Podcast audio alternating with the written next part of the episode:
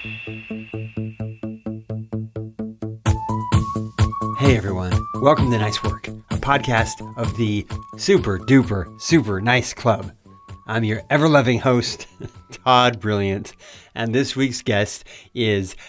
No, wait, wait. Before I tell you that, you should know. You should know before you jump that this podcast contains a hidden chance to win a super nice club hoodie. Yep, it's hidden.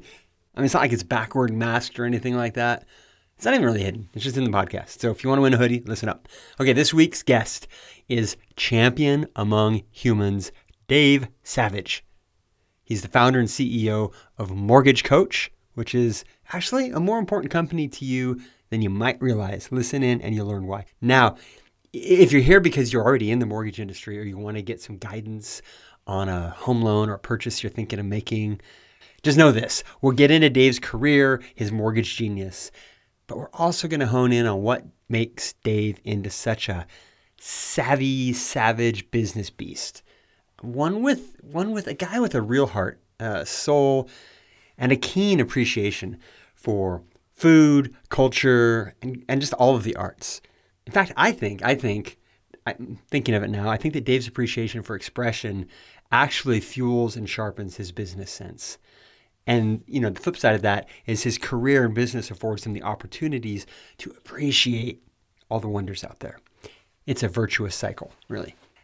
And while Dave has been on hundreds of podcasts and spoken to many, many, many thousands of professionals out there, if you think you know Dave and that you've heard it all before, I guarantee that you haven't. Nope, there's some special stuff in here that you haven't heard yet. I said guarantee, didn't I? What is a guarantee without a without a cost? Okay, so let me think.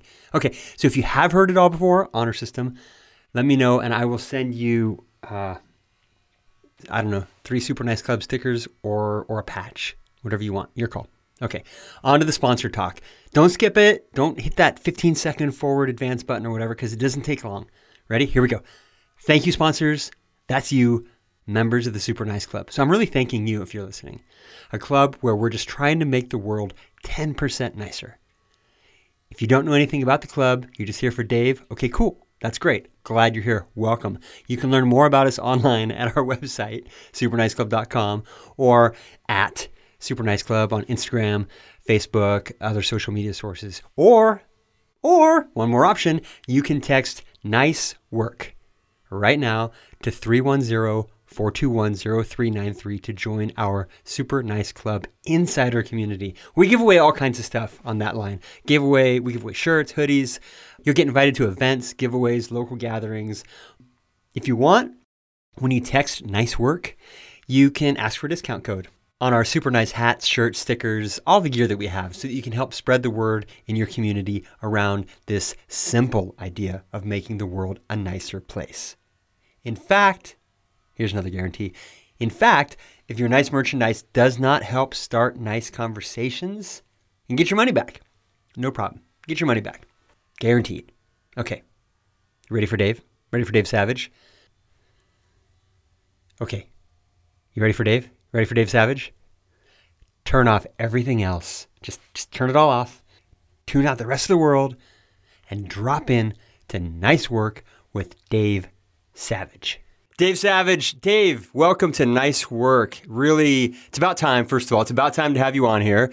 You were on the the possible number one guest list, but then you're number forty instead. So, well, who knew? I got beat out by Jeremy Forcier as uh, your first guest and guy from the mortgage business, so I, I can live with that. It's true. I can live with Yeah, that. Just, just had to wait. You know, once every once every flood, or was it no forty days, not forty weeks? Yeah, once every forty weeks. So you're in Portland right now, Dave, right? I, I am Lake Oswego, little outside of Portland, but Portland Metro. And before that, where I met you, we were in Sonoma County, California. We were. I still love Sonoma County at a at a very personal level. I, I think I might be back.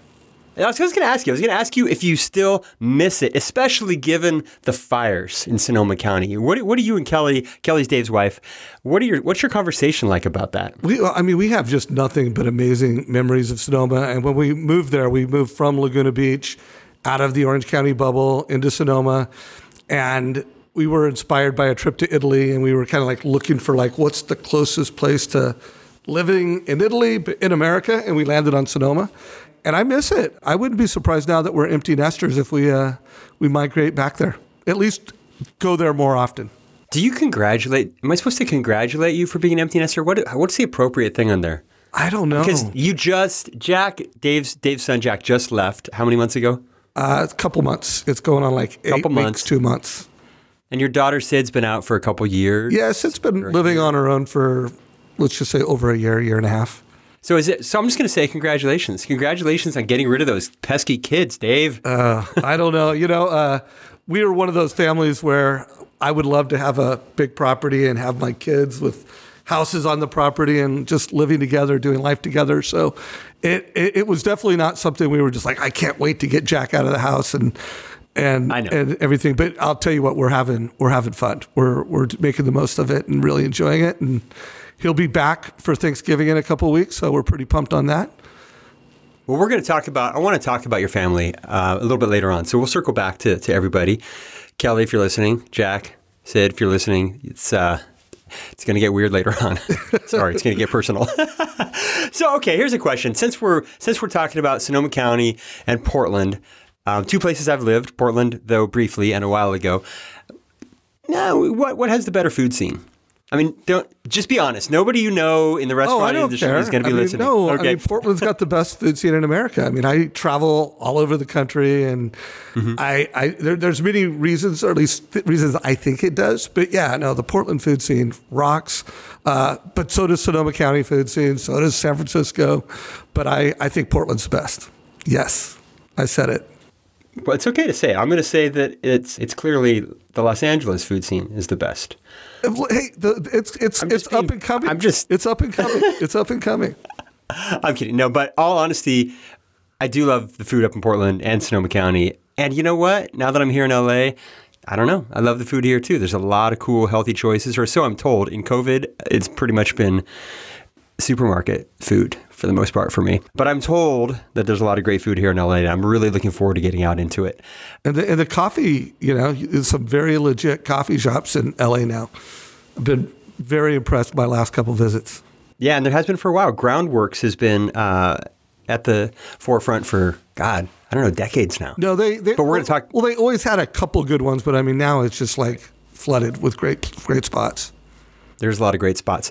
Okay, so I think it's fair to say, correct me if I'm wrong. eh, Correct me if I'm wrong this whole podcast. Let's just put that disclaimer out there, right? Jump in. I think it's fair to say that you're legitimately a serial entrepreneur, okay? And your latest company, Mortgage Coach, latest, you've had Mortgage Coach, you've been doing it for a while, but it's still your latest company, based in Portland as well as SoCal. We tell us real quick what Mortgage Coach does and and I think interestingly, why people who have zero interest in, in the daily mechanics of the mortgage industry should care about your mission. Yeah, well, first of all, I don't love that term serial entrepreneur. Although, yes, I have built multiple businesses and raised my family and made a living um, as a startup entrepreneur. And Mortgage Coach, uh, it was actually my second startup because I started a mortgage company pre Mortgage Coach and went from being loan officer to owning and running a couple different mortgage companies. But I, I started Mortgage Coach 20 years ago. And when I founded the company, it, it, actually the name of the company is called Wow Tools, and it was founded on this premise that I learned as a salesperson that if I could get someone to say "wow" out loud, like "wow," no loan officers ever told me that before, or even think it, that I would win. I'd be a really successful mortgage professional. So it was it was just creating that wow. But Mortgage Coach has morphed into something much bigger than that. And to your point, why why should anyone listening to this care is because we we've really led the industry in transparency, education, and advice, so that when a family gets into debt, uh, that they make the best decision. And I, I think that most people, when they get into debt, which the mortgage, if you have a home and you get into mortgage debt, it's probably your biggest debt of your lifetime. More people get it wrong than right. You know, like they don't they don't look at their options. They don't look at it over time. They don't look at it as strategically as they could and should. And and that's what we do is we we help loan officers be better advisors and we help families make better decisions. Now, after the collapse, after the meltdown, uh, 2007 to 2008, did Mortgage Coach take on a renewed importance. In other words, because there was regulation that happened afterwards, right? Right. It was this wild and world, wild and world, wild and crazy mortgage world. And so then, Mortgage Coach, with your tools, you got in there and you helped loan officers deliver transparency. Fair to say? Abs- absolutely, yeah. And, and that's that's where I think a lot of us had a real, um, just kind of a quick aside, you know, before I did my tour of duty in the mortgage industry, I thought of loan officers as sharks, you know, every one of them. I went through the crash with the rest of America. I read the papers, and they really painted a terrible picture pretty much of all lenders. But then I worked closely with hundreds of them and found the majority really, like you said, you know, they do give a damn about home buyers like you do. They really do care about people's futures and their financial stability. I mean, okay, maybe not qualifier, maybe not the big banks and the call center operations, but like your local lenders living in your community. That person is going to see you at the supermarket. They're going to see you at Little League and at the movies. You know, you know where each other lives. They're part of their community. Anyway, so I was wrong about you. I just want to say this. I was wrong about you loan officers. If any of you are listening to there at one point, and I'm super glad to have worked with you and have a bunch of you as friends now. I'm going to segue into a quick sales pitch, Dave. Is that cool? Yeah, go for it, man. Because I just, it's your, I it's your, just buttered, it's your I buttered up the loan officers. I just buttered up these loan officers. So if you're feeling good, if you're a loan officer or realtor out there looking for great gifts, text text uh, nice Dave to 310-431-0393 and I'll send you a discount code for anything at the Super Nice Club store. What do you think? Was that kind of a good segue? I like it. Yeah, go for Did it. Did that work for you? It totally, I mean, it you totally works for me. But I mean, mortgage people are amazing. I mean, it is a, a great industry. They're local providers. They they want to do the right thing by families, and and they're really uh, evolving to just help families build wealth with real estate by making mortgage better mortgage decisions. And most of them really do want to do that. And that's what, oh, you know what? Sorry, guys. I got the text, I got the phone number wrong.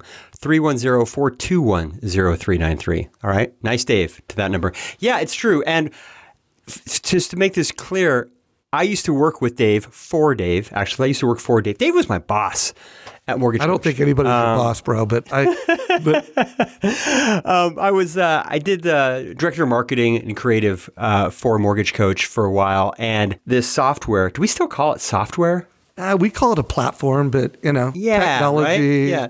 software, Yeah. platform, whatever, app. if you're if you're a loan officer out there and you're not using Mortgage Coach, and this is just a spontaneous commercial, you're crazy. because it makes such a world of difference for the home buyer. They're looking at what they're buying, and the transparency is 100%. The realtor partner is on the same page the whole time. It's there's absolutely no reason not to be using uh, this software. And I'm being genuine genuine about this. I've had so many guests now. This is guest number 40, and I've never done a plug for anybody. This is just really good shit, um, and it makes a difference because I think that more than just a single home buyer, when we have entire communities that aren't going underwater with their loans, that aren't overextending themselves financially just to try to um, sort of keep up with the Joneses. These are healthier communities that stay together longer. These are healthier schools. It's just the whole thing expands. And this is kind of part of the super nice idea, which is getting a nicer world. And it and people who are, are financially solvent are just in a nicer place. Yeah, I'm glad you you said that. I do appreciate the plug, but and, and also just a rent versus own analysis. I mean, there's so many people that are misinformed about home ownership. They they think they need more for a down payment than they really need. They they don't think their credit's good enough, but it is. Uh, and then you have a lot of folks that are like, I don't know if I'm going to want to live there in two years, three years.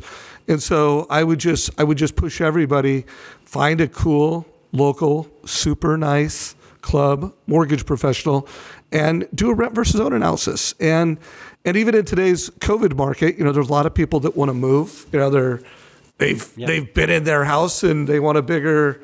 You said kitchen, you know, so they can cook more.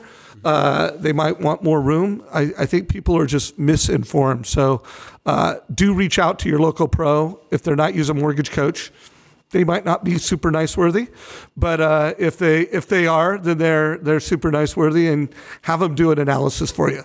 It, it will really help you build wealth with real estate faster. So what's going on? What's going on in the mortgage world? I mean, I know you can't really make hard predictions, but do you expect big changes in 2021? Well, I'm I'm not an economist or someone that predicts that, and I don't watch CNN, CNBC. So I've even when I you know while I I love to ask people what are your hopes, dreams, and goals, and then yeah. map out a strategy. I'm not the market predictor, but uh, Dan Rawich, uh, he is a super nice dude, very worthy of the club. Uh, but but he thinks rates are going to stay low through 2021. Uh, he thinks rates have to stay low.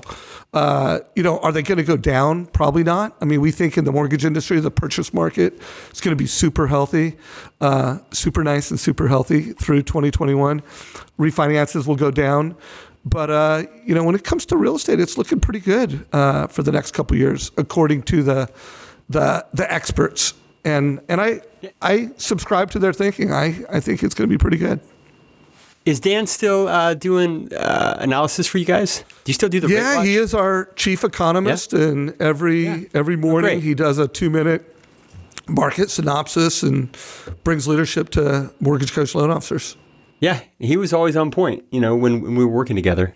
I really want to just thank you for helping bring the Super Nice Club in front of, well, actually into just like a ton of small towns, you know, all across the United States when we when people come onto the website and purchase you know super nice club stickers or hats or shirts or whatever because they want to sort of get out in front of the world say I believe in, in a nicer world I'm, I'm hand sending. We don't drop it, drop ship. I'm, I'm sending everything. So I know all these tiny little towns and I know which ones are coming through the loan officers because you've exposed the club to thousands of loan officers and realtors who have purchased hundreds, maybe thousands of hats and, you know, so many stickers and other gear as realtor, partner, homebuyer gifts.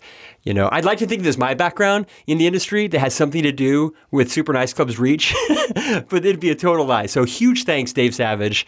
Uh, oh, and also to the world's greatest loan officer, Jeremy Forcier for really getting behind the mission of being nice. I really appreciate it. It's been a big it's been a big difference maker. No, hey, who who would have thought all those years ago when we first met I think it was one of our kids' birthday parties. Our kids went to the same school at Summerfield, and we met in a garage, uh, hanging out, talking. That you know we would have all this history together, have worked together. You would have met Jeremy. I mean, it's just it's been so cool. And now, Super Nice Club, we got a mission.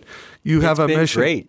Shout out to Summerfield Waldorf School and Farm in Sonoma County, California, yeah. where our kids went. Yeah, great school uh, great part of the world. And Jeremy, shout out to Jeremy Forcier, who I met at in Vegas in a swimming pool. I think it's uh, oh my god, was it the Palms? Yeah, yeah. It was. Uh, it was at. Uh, it was while I was working uh, for you. And what's his name? Tony.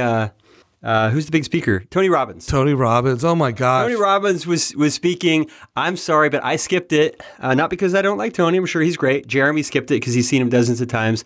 So it was Jeremy and I, Jeremy's friends Jebediah, and there's one other person at the pool. You know who that was? Do you remember? Was it, remember was, it was it Joe Patura or who was it?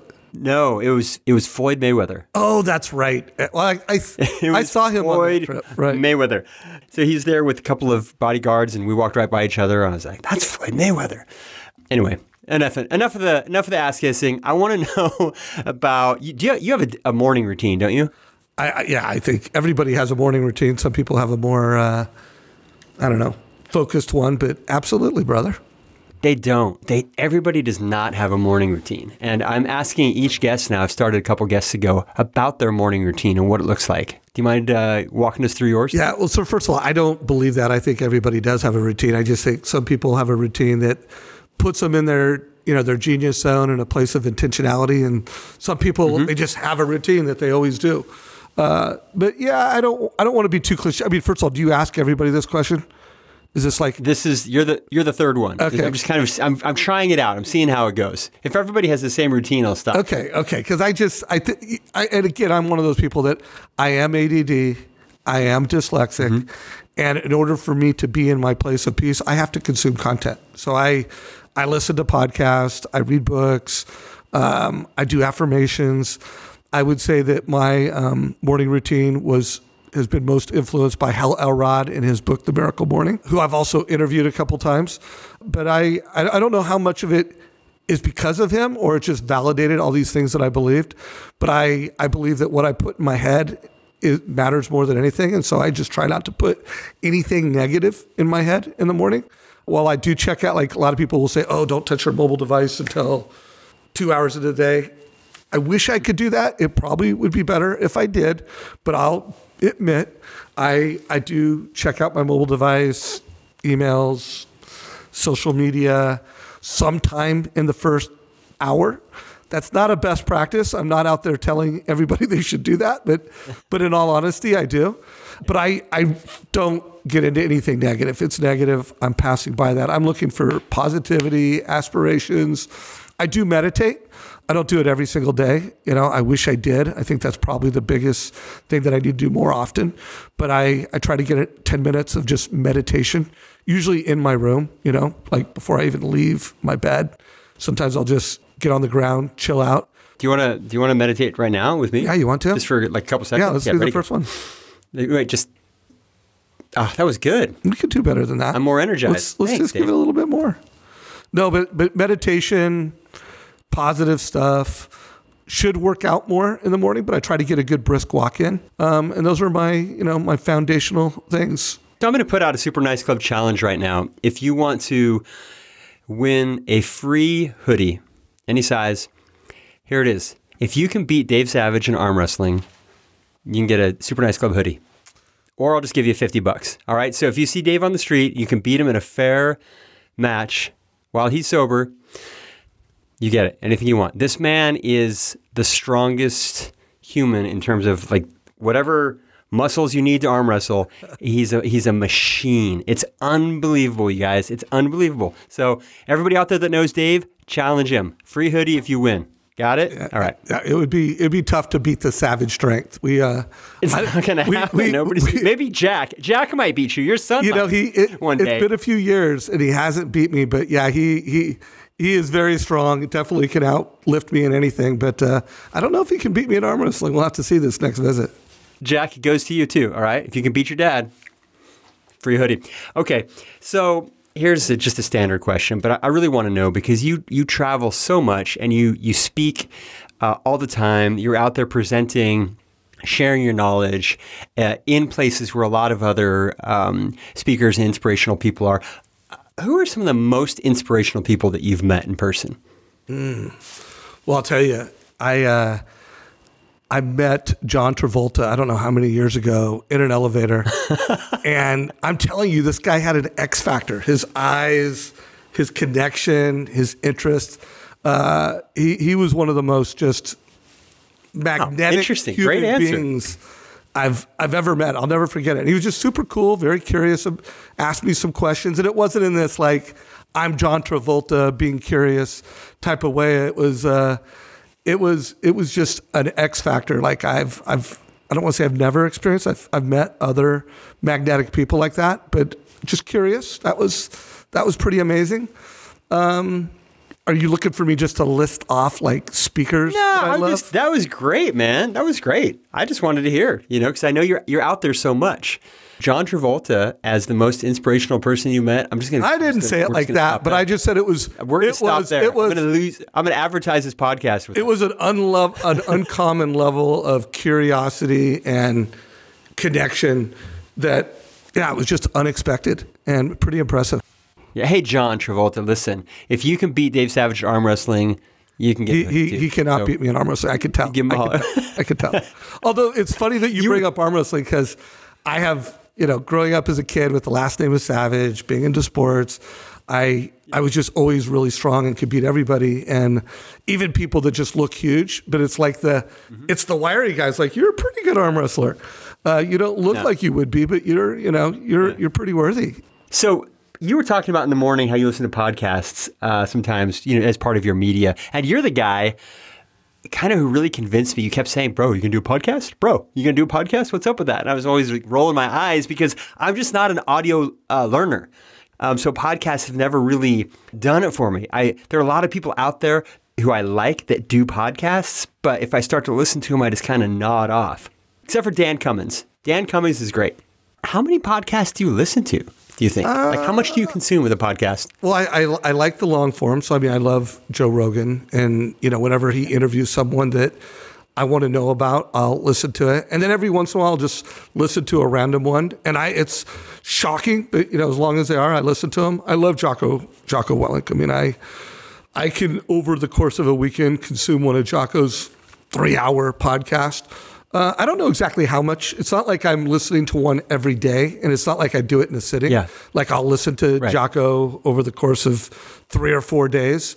But I mean, I, I would say at least three hours a week of podcast consumption would be my guess. Okay. Some weeks That's- five, some weeks two. That just has to be a great way to expand your horizons all the time, especially since you're replacing probably, that's probably time that you would have been spent passively watching TV. Well, right? uh, either you know, and putting and filling your head with not great stuff. I mean, that's the thing I love about the the long form podcast. You have these individuals that if you like, you connect with them on a value standpoint. You know, Yeah. you're gonna get just raw human to human interaction that's not being filtered and manipulated by the institution and all of the I don't know different interests that they're trying to serve. So I, I just I like that. And if you like the person, you trust the person, it's good content. You're putting you're getting smarter.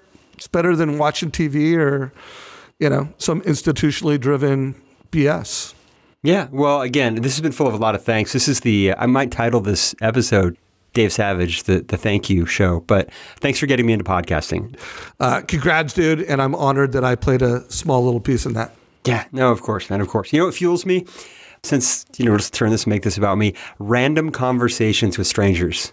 That's what fuels me. You just learn the most interesting stuff about people if you just start talking to them. Well, that's and one of the things I love about again. you. That's one of the things I love about you is how much uh, you you you love everybody and uh, you love interesting people and and you find interesting people and then you find non-interesting people, but you pull out the the interesting stuff in them, bro. So it's a it's a gift you have.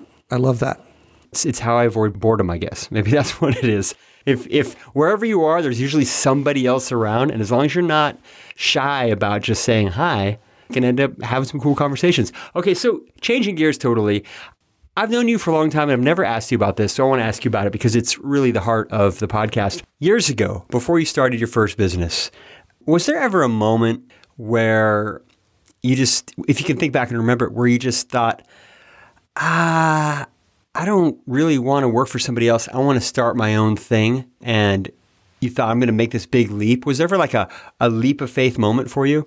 Yeah, well, I mean, there's two really big things that I think drove me towards being an entrepreneur and and you know owning my own businesses. First of all, my dad was a CPA, a controller, worked in the aerospace industry, and never achieved his his goals or dreams. You know, and it was always controlled by someone above him. You know, and and so I, I just knew I didn't want to be that dude. You know, I didn't want to be that, you know, someone else is controlling what I what I do. And then I have always been uber creative and just loved to create. And I and so I just it never struck me. And then because I'm ADD dyslexic and didn't do too well in school, it wasn't like I would have, you know, I had a great resume coming out of school. Didn't graduate from college didn't get good grades.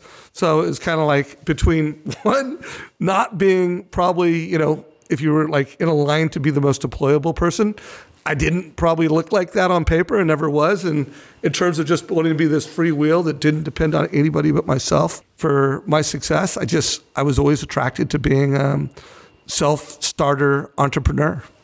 Now, when you did, did that cause your dad any frustration? Did he think, ah, Dave, you need to be more like uh, in a straight channel, or I was think that just like, I ah, think, this is I who he think is? by that time he'd given up trying to control me.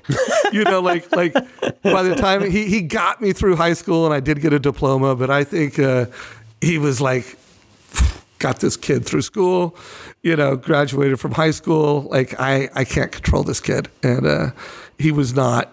Yeah, he, he was not judging me or giving me a hard time or trying to, you know, enforce that upon me. So, in a way, I don't know if folks you know, but loan officers, and jump in here, Dave, but loan officers, in a way, are they're kind of like independent contractors. They're they're sort of like if you go to a beauty parlor and the the uh, hairdresser they rent their stall. Right? They rent their stall, and you're not really going to the parlor. You're going to your individual hairdresser that you love because you love the way they work on, you know, your hair and everything. And and when they move, you often follow them. It's very similar in the loan officer world. You're you're usually not going to a particular company. You're going to Jim Smith because your sister referred Jim or whatever, or you had purchased through Jim before, and now Jim's at a different bank, but you keep going around. And in that way, loan officers are, you know, they're, they're kind of they're entrepreneurs in a way. Would you say that's fair? Oh yeah, they're they're kind of doing their own thing. So you're working. This is my long-winded way of saying you know personally and have worked with and your clients, your customers, many thousands of entrepreneurs. Given that, and given the other worlds that you work in, what's the best advice you can think of that you've heard or that you've just come up with on your own about people who are nervous about making the leap into working for themselves? Well, before I answer that, I want to. I, I, I want to somewhat re-answer the last question because when you were telling me all that, it reminded me. Yeah. I was going to college, struggling, hating it, but I would have got. I would have graduated when I met Mel Samick, who was my first um, mentor in the mortgage business, and I found the mortgage industry. So I guess there was kind of this. I wanted to be self-employed, but I was going to school, and the opportunity arose, and that was that was pivotal. It pivoted pivotal, whatever in my life. Um, but in, but in terms of uh, giving advice to anyone about going out and, and doing it, I think it's you know your biggest enemy. I think is usually your own narrative, and and there are just people that have the narrative that I can do it, I will do it, and they do it, and and I, I just think challenge your own narrative, and and if it is a narrative of uh, it's not going to happen or it's not for me, well, that's your story. And and so if you could just, you know, upgrade your narrative, if if that's something you want. I don't think it's for everybody, but for those who it's for, you know, just tell yourself a good story. Your words matter. The words that come out of your mouth, the words and the stories that you tell yourself. And I think most people that that never um, do what they want, it's because they talk themselves out of it. Yeah, fair point. We make a lot of excuses, don't we? I'm not experienced enough. Somebody already did this. I'm not. I'm not a good marketer. I don't have enough money. I'm not a sales guy. Right. You know, just these Right. self-defeating narratives that that you know hold us back from whatever whatever your dream is, whatever your potential is. All right, folks, no more negative self talk, okay? You already can do it. You kick ass. Go get it. Yeah. Okay. So you're a huge fan of technology.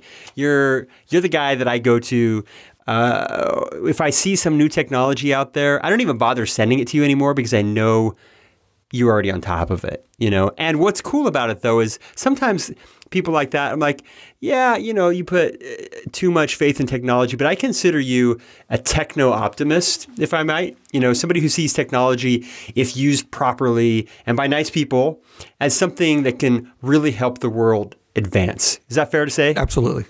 Yeah. So along these lines, with with the huge changes in technology over the last decade or so, and pertaining to the mortgage industry, and COVID obviously has made this a big topic. Remote workers, right? There's a lot of people leaving cities, moving to different areas because now they kind of need to because they can't go to work. You know, the big remote work shift. Do you see this shift as as something that was going to happen with or without COVID? Or do you see this as something? I mean, in other words, is this a, a permanent shift or just a reactionary shift in your mind? Yeah. Well, first of all, COVID has just been the you know the accelerator. So a lot of these shifts w- were happening, whether you're talking about the shift of you know online, digital, virtual. Uh, these these these were all shifts that were happening. It just massively accelerated. I, yeah, no, I don't think we're going back. Uh, will people work in offices more? Yes, in the future, post COVID, and when we get the disease under control. But will it will it always be more of a kind of preference base? Like, hey, do I want to work from home? I think all big companies will let anybody work from from home going forward. Uh, there will be exceptions to that, but I, I think that it's massively changed things. And technology, you know, 5G and the promise that that brings, uh, global internet, uh, and the satellites that are coming, where you know being off the grid won't be a thing.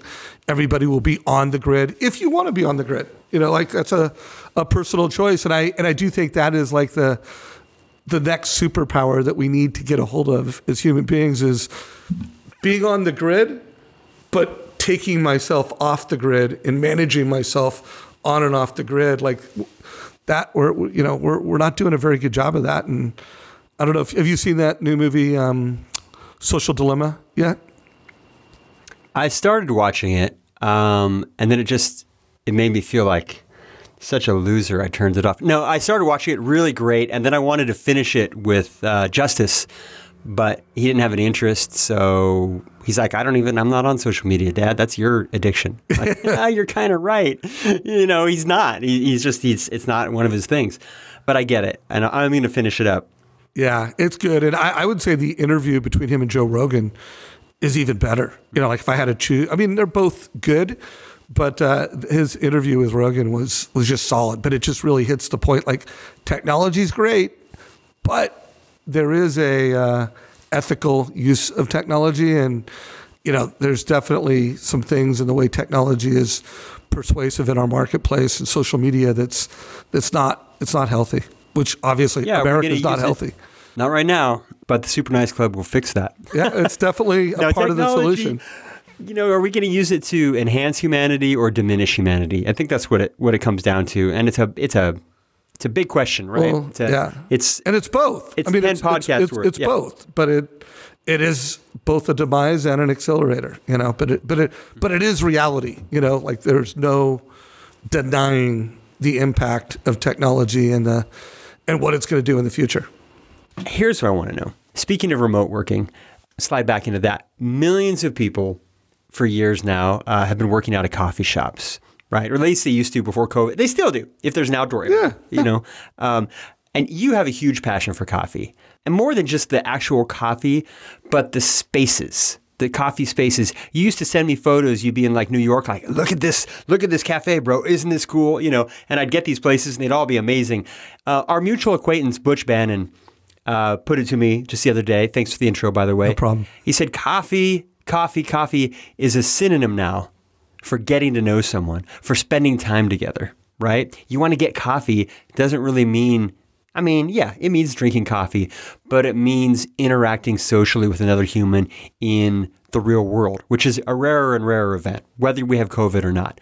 So the space, the actual shop is super important. What are some, you know, you've checked them all out. What are some favorite spaces, some coffee spaces of yours that just blow your mind that you love to go to when you hit a city? Yeah. So, well, first of all, I'm not. I I can only drink one, pretty much one shot of espresso a day. So I'm not like I, I yeah, Really? like, even like drinking a cup of coffee would be ODing for me. Um, but we we took a trip to Italy, and between the jet lag and having espresso on every corner, I loved it. Became dependent on it, and I, but I loved. It wasn't just the caffeine to get over the jet lag. It was just the shop, the people, the connection, and and so I came back and I I loved it. I don't really think I fell in love with a coffee shop until we um, moved to Sonoma County. Uh, but remember, that was inspired that European vibe. You know, to me, it is about the coffee shop. You know, I'll have one breve macchiato in the morning. Sometimes I'll do two, but that's a rare occasion. In terms of the best ones, I mean, gosh, I mean, everybody has a bitchin' coffee shop now. For a long time, Nashville was uh, call it the most unexpected, amazing coffee place. I'm I'm going to my Instagram right now, and I I do have a hashtag called Portland Worthy, because uh, when I moved to Portland, I just found like, man, we clearly have the best, the most, and the best killer coffee shops, and it's and whenever I travel, it's all about finding something that is Portland worthy. Like it would stack Ah, okay. up and compete with a Coava, uh, you know, um, you know, Heart, all the great coffee shops that we have in Portland, Water Avenue, um, Stumptown, Proud Mary. By the way, Proud Mary is officially my favorite Portland coffee shop. Butch, Oh my shout out God, Proud Butch. Mary. Yeah, that is the best breakfast joint I've ever been to in my life, and I'm not exaggerating. It's Proud Mary, Portland, Oregon, guys. If you get, th- there's also locations in Australia, I believe. Yeah, right? but ti- time out. It, it is the best. I mean, not only do they execute coffee at the highest level, they serve food, super interesting, cool. The people are cool, and the space is awesome. So yeah, it's it's a it's top of the mountain experience. I agree. I agree. Have you ever considered getting into the coffee industry yourself? like you know future career, Maybe. retirement career? You know, I don't know. I uh, I love technology. I love you know being a customer of a coffee shop. I mean, I would like to collaborate. Like I do have a vision on the perfect coffee shop. So who knows? Uh, at some point, I Hmm. I might be an investor and collaborate with someone and and do that. Like it. that would so be you're fun. going to license. You could license super nice. Yeah, yeah. Like we'll do a super You know, nice, super nice coffee. super nice cafes, and we'll bring. We're your, done. It's done. We're your, doing it. Your Yep. vision, Jeremy's vision, my vision. Sprinkle a little Sid Savage in that, and we'll rock it out. Absolutely. You heard. You heard it first. You heard it here, you, folks. and you heard hey, that. um, you got to create the logo. oh, of course. Absolutely. Although you're pretty good at that Um, kind of thing, you know, the Super Nice Club logo. Is, Uh, did you did you do the logo? Did you do the Super Nice Club logo? yeah, I did the logo. I did the logo. I'll, I'll I'll take bashful credit for the logo. Yeah, because it's if you're a designer and you look at that logo, it's a mess. It's a hot mess. But that's also kind of what gives it a little bit of the energy. Is I was trying to make it a little bit a little bit dirty, a little bit funky, a little bit not. Well, I You know, I, I loved it. I remember when I first saw it. Between the idea and the execution, I just went boom. You know, I need that sticker. I need that. it is. He just held up his phone with the Super Nice Club sticker on the back. Um, Dave, I'm gonna. I think I might embarrass Dave a little bit. I'm gonna tell him a little known story that he only told me once when he was many many drinks in, and uh, I hope it's okay. I don't know, you if it's okay. um, because can we, I know can we it might still cause Can we edit this out if I don't like it? yeah, yeah, it might cause you some pain, you know. But and jump in if I'm messing up the details. But here it goes, because it's it's so funny because Dave is such a, a visionary when it comes to you know new businesses and technology. And this is such a, a crazy missed opportunity for him. So back in the early '90s, Dave was at a coffee shop in New York. Uh, and I'm trying to remember how he told it. And a guy sees him on his cell phone. Because remember back then, not everybody had a cell phone. This guy asks him in a panic if he can use his phone to call his office some sort of you know emergency. And Dave says, "Yeah, yeah, it's for because he's super nice." And he ends up becoming friends with the guy. Long story short, this guy invites Dave to partner with him on this new idea, an online bookstore. Dave says, "No, I don't think people are going to want to buy books over the internet. That's ridiculous," and turns him down. What a mistake! You know who that guy was? It's Jeff Bezos. Jeff Bezos. Dave turned Jeff Bezos down, said that his online bookstore idea was stupid. And Dave totally didn't ever meet him. I just made all that up.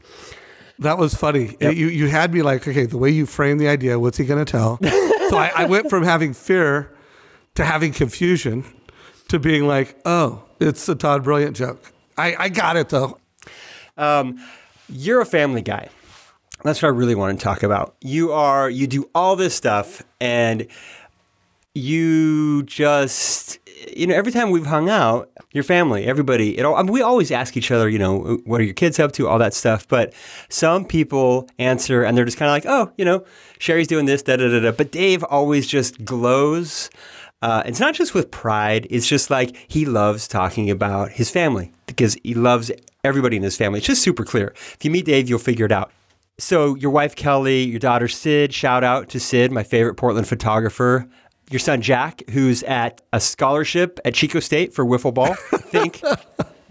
Pretty sure that's it. yeah. Was that right? Yeah, no, you- or was it was it lacrosse at Syracuse? Uh, yeah, I think it Might be lacrosse. at It, Syracuse. it would be nice if he was a, uh, an easy drive to go see my boy, but uh, yeah, he's he's Yeah. on the other side of the moon or the other side of the United States. So it seems like you have super great communication as a family. And what do I want to know about that is do you guys talk about as a group about business plans and do you vet your your sort of business life with them? Have you found the Savage family to be a big help in that way? Well, well, first of all, I give all the credit for how well we communicate and how close we are as a family to my wife. I mean, Kelly is just, you know, defines herself as a as a mom, as a person that creates this. We call it the core four. You know, this really tight group. The core four. Yeah, the core four, man, the savage core four. Oh, I love that. Yeah.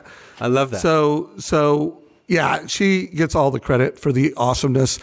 You know, I probably am a little obnoxious at trying to eh, bring them into my business world. You know, like we have a little family, you know, it says family um, text, and I do like share highlights and try to get them more, usually more involved in the business than they want to be, so I can be a little obnoxious. But I, I think the I think the kids dig it. Um, but no, we're not like, you know, talking business all the time. They're really like, Dad, that's that's your job. You're the business guy. Uh, you know, we're we're the family. And sometimes I kind of bring business in to a point that uh, they're like, that's enough. Would you would you ever see uh, Sid or Jack working with you like a mortgage coach, or is that just like heck no? We would do something totally. Well, I would love that, and Sid has. I mean, Sid Sid collaborates with me and has done a lot for our YouTube channel, and you know, I think every video that's in the Mortgage Coach Instagram page, she's she's doing that. But I would love both of my kids to work with me in different ways and you know, grow business together, do startups, invest in real estate. Who knows? But I, you know, the closer I can be with my kids, the better. Uh, it, will be interesting to see how that rolls with Jack. You know, he's going to business school at Syracuse, and I mean, he's a rule follower. He's an exceptional student. You know, an A student. It'll. I, I don't know whether he's going to be as entrepreneurial as Sid and I, because first of all, he's going to have a much better resume and be much more employable than I am. You know. So we'll see. But I, mm-hmm. I would love to work with my kids. Oh, he's he's better looking. He, I mean, he's be- in every yeah. way. He's stronger, bigger, better. Uh, you know, next level savage. Jack Jack's a beast. Great looking kid. He's like 6'9", 260 pounds. He's huge. He's gonna crush in lacrosse. Uh, Maybe not six, that tall. Six two, but uh, two ten. Whatever. Same yeah. thing. I don't know. Hey. Before I forget, because I'm going to forget, I've forgotten so far, I just also want to give a shout out to Joe and Hamela. Joe and Hamilip, you know that I love you. Thanks again for the drinks in Miami, Joe, at the just before COVID. Yeah, late last year. All right, got that in. Joe Hamila, hi, love. Love that, man. Joe will love hearing that. Yeah. You think he'll get this far into the podcast? I don't know. We'll see. We'll what see. do you think? I don't know. Yeah. and if he does test. he doesn't deserve the, the the shout out. Joe, if you get this far, text me and let me know you did. It's, anybody else that knows Joe, don't cheat. Don't tell him, all right? Just he's got to do it. He's got to do it. So here, this is the fun part, and this is the part where I'm a little bit nervous. The wrap up because you get to you get to ask me a question. But before we do that, uh, do you have a challenge for the Super Nice Club members? Just something they can do to make their lives a little bit nicer? Gosh, I mean, I, I think the best challenge for all of us is to be 10% nicer. Uh, some days that's easier than others to be 10% mm-hmm. nicer. Mm-hmm. And it's not even days, it's hours, you know, hours of the day. I, I know I did, I put the sticker on my phone and I tell you, it, it does remind me, you know, there's times where, you know, I'm not being 10% nicer and it's just a good reminder. But I, am going to just stick with the theme of Super Nice Club and just every, every hour, every day, try to be 10% nicer to your employees, to your team, and uh, make the world better. And to strangers, you guys. I, no, I no, don't worry about strangers. Challenge accepted. Not, come on, strangers can they can figure it out on their own. What? That's their problem. Strangers, strangers might have voted for somebody different than you. Forget them, right? Okay, okay. Well, if you're gonna bring it into that, so definitely be super nice to strangers, and be. And, and, yeah. and, by the way, Todd, before we go into total wrap up mode. I think this is one of the things that makes you so special is you you really do love people regardless of their political beliefs, regardless of their financial stature. You just you love on people, dude. And I think that's a good challenge for all of us to to give a lot more grace to people that don't think like us and uh, and don't believe everything you think. You know, like I think that's a big problem in the world Thanks, today. Dave. You know, I've a long way to go on that, but I'll tell you why I've gotten to the point of I think having a little bit of grace around people who hold different views than mine. It's because I have a wild history of terribly generalizing and judging people and being wrong so often. You know, generalizing about how a certain group of people are in total, but being so wrong about the individuals because there's so many individual exceptions, right? And being wrong so many times, hopefully you you learn. hopefully you stop doing it. And so, you know, that's kind of where I've arrived at where I'm at. I still do it. I still screw up. I still make assumptions about people because of, you know, the way they dress or who they voted for. Well, you're a human being, man. money they do you're, don't You're a human being. That's but, what humans do. But we but we don't have to get angry and we don't have to make negative assumptions and we don't have to um, marginalize people because they're different. Amen. Amen to that. So here's our wrap. Our wrap is you get to ask me a question. Any question, I'll do my best to answer it. I've yet to edit my replies, and sometimes they're super awkward. So hit it. Yeah, I really don't have any questions for you, Todd. I'm just kidding. I will give you a question. What a letdown, man. I was going to pick up the phone and call you outside of the podcast. and- I have a question for you. Given that we met in Sonoma County, why why did you move to Sonoma County? Because one thing I found out living in Sonoma County, you have a lot of really eclectic people. Some people, you know, born and raised, multiple generation, Sonoma County folks for different reasons. But you know, I know I had a reason for going there. But what what was the magnet that pulled you to Sonoma? Uh, that was I was actually in Portland before I moved to Sonoma County. So I was in Portland in in like 97, 98 or 97, 98, 99, somewhere in there. And um, my ex-wife and I, well, we we were just dating at that point. We just started dating. Uh, her family all of a sudden made this decision. There was there was a inheritance, right? Uh, and it was they were going to buy some land, and it came up out of the blue overnight. Her parents had shielded her uh, her whole life of kind of that this might be something that would happen someday, and so her family bought this land uh, contiguous with their existing land in Healdsburg and said, "Hey, we want to start a winery. Do any of the cousins want to start this thing?" And so uh, she, Naomi, uh, was one of the cousins, and she and I were like, "A winery?" Um, you know, we're like 27 years old or whatever. We just start a winery. It just seemed like ridiculous, right? It's just a wild, all this money. No, no wait, time. Uh, Had- you like, been well, to Healdsburg yet? Like, yeah. did you know what Healdsburg was? No, I mean, I had lived in Chico for a long time. I kind of knew where it was. I knew where Sonoma County was. You know, I'd been to see an Ani DiFranco concert in Santa Rosa. You didn't. You didn't know what a. I didn't. you I know, had no yeah. idea what a small, remote town it was, or that it was uh, just on the verge of becoming like the heart of California wine country or anything like that. So we decided we would do it if we could build an art gallery uh, into the whole thing. And so we came down and um, we were uh, our own, you know, general contractors and learned a whole lot about construction and learned a whole lot about wine and learned a whole lot about business and marketing and, and everything. And it was just like a, it was like a crash course, like a, a master's, you know, or a, an MBA. Um, and it was Roshambo, and that's that's what we did, and that's what got me to Sonoma County. Unfortunately, it all ended in pretty typical um, fashion when inheritance is involved and a, a, a, a brother sued another brother and contested the will and, and you know this whole drawn out big mess and it just sucked a huge pile of money away. And and uh, after a few years the winery was no longer uh, something that was capable of, of continuing in its you know form but while we had it, it was great. It was successful. You know, we were making 20,000 cases of wine, selling it all over, winning awards, having a great time, uh, having great gallery shows with artists from around the country. You know, it sounds so, and it is so crazy privileged, but, you know, I went from making $4.50 an hour working at a Barnes & Noble bookstore in Portland to, you know, uh, running a, a, a pretty good sized winery and, and gallery concern. It was a, a huge, huge shift in life. Well, that is a cool story, and that Roshambo um, building was just a masterpiece. I mean, prob- prob- It's it, it, it was it was just like a next level of modernization in that marketplace. I mean, I, I there are now a lot of pretty, I don't know, unique designed creative spaces in Sonoma, but at the time that you did it, it was it was it.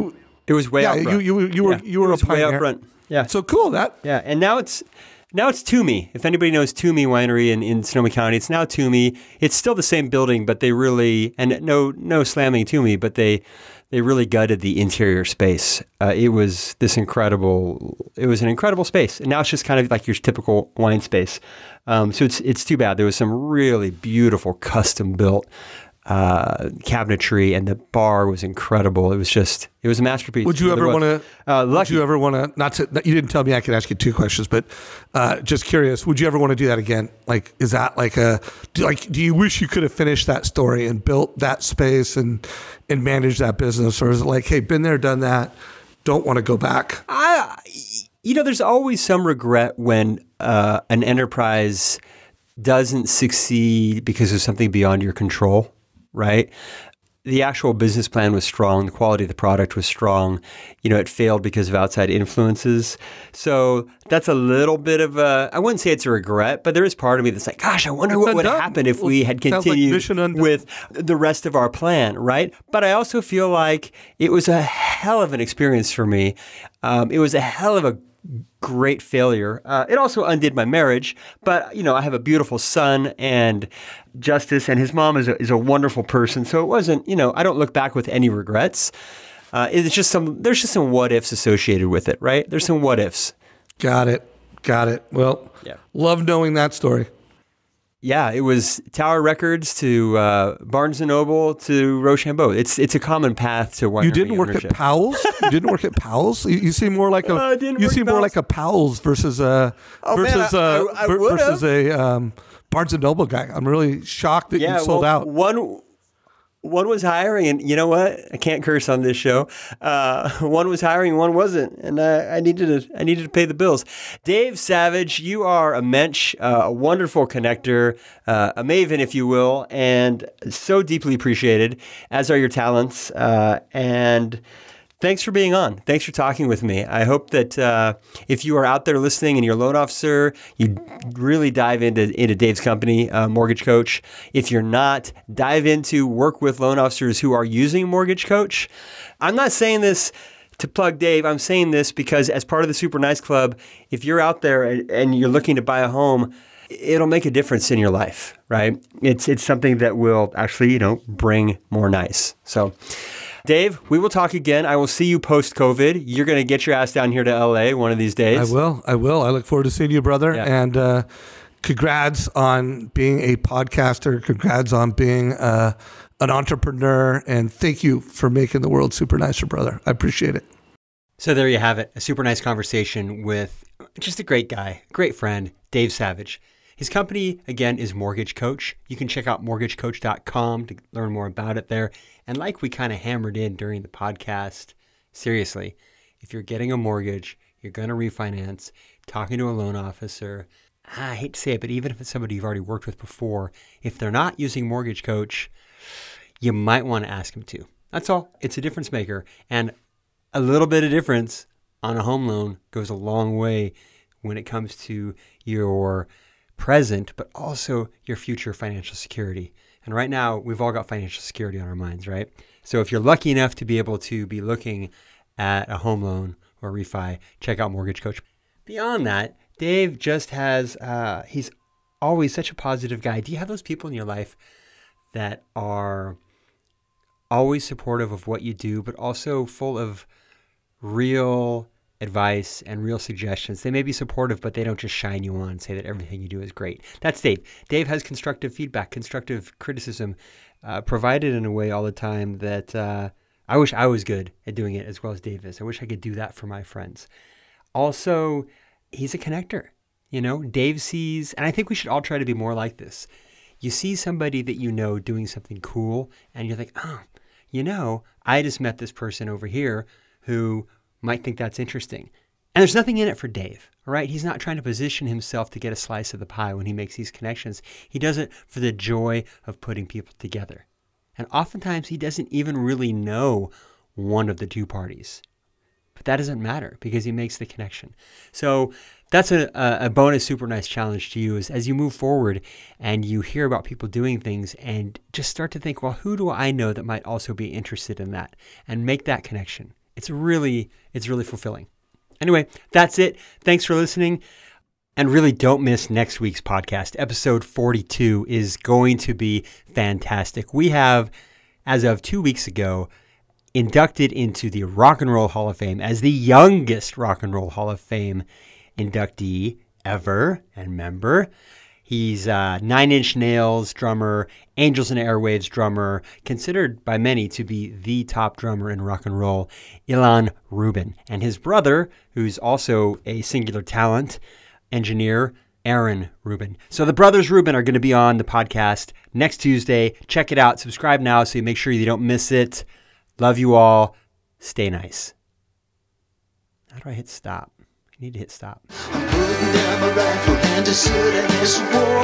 Closing my account at the angry store. Just wanna be nice. And baby, that's the rub. That's why I'm joining the super nice club. So come on in. The water is warm. You and I can wait out this passing storm. Just wanna be nice.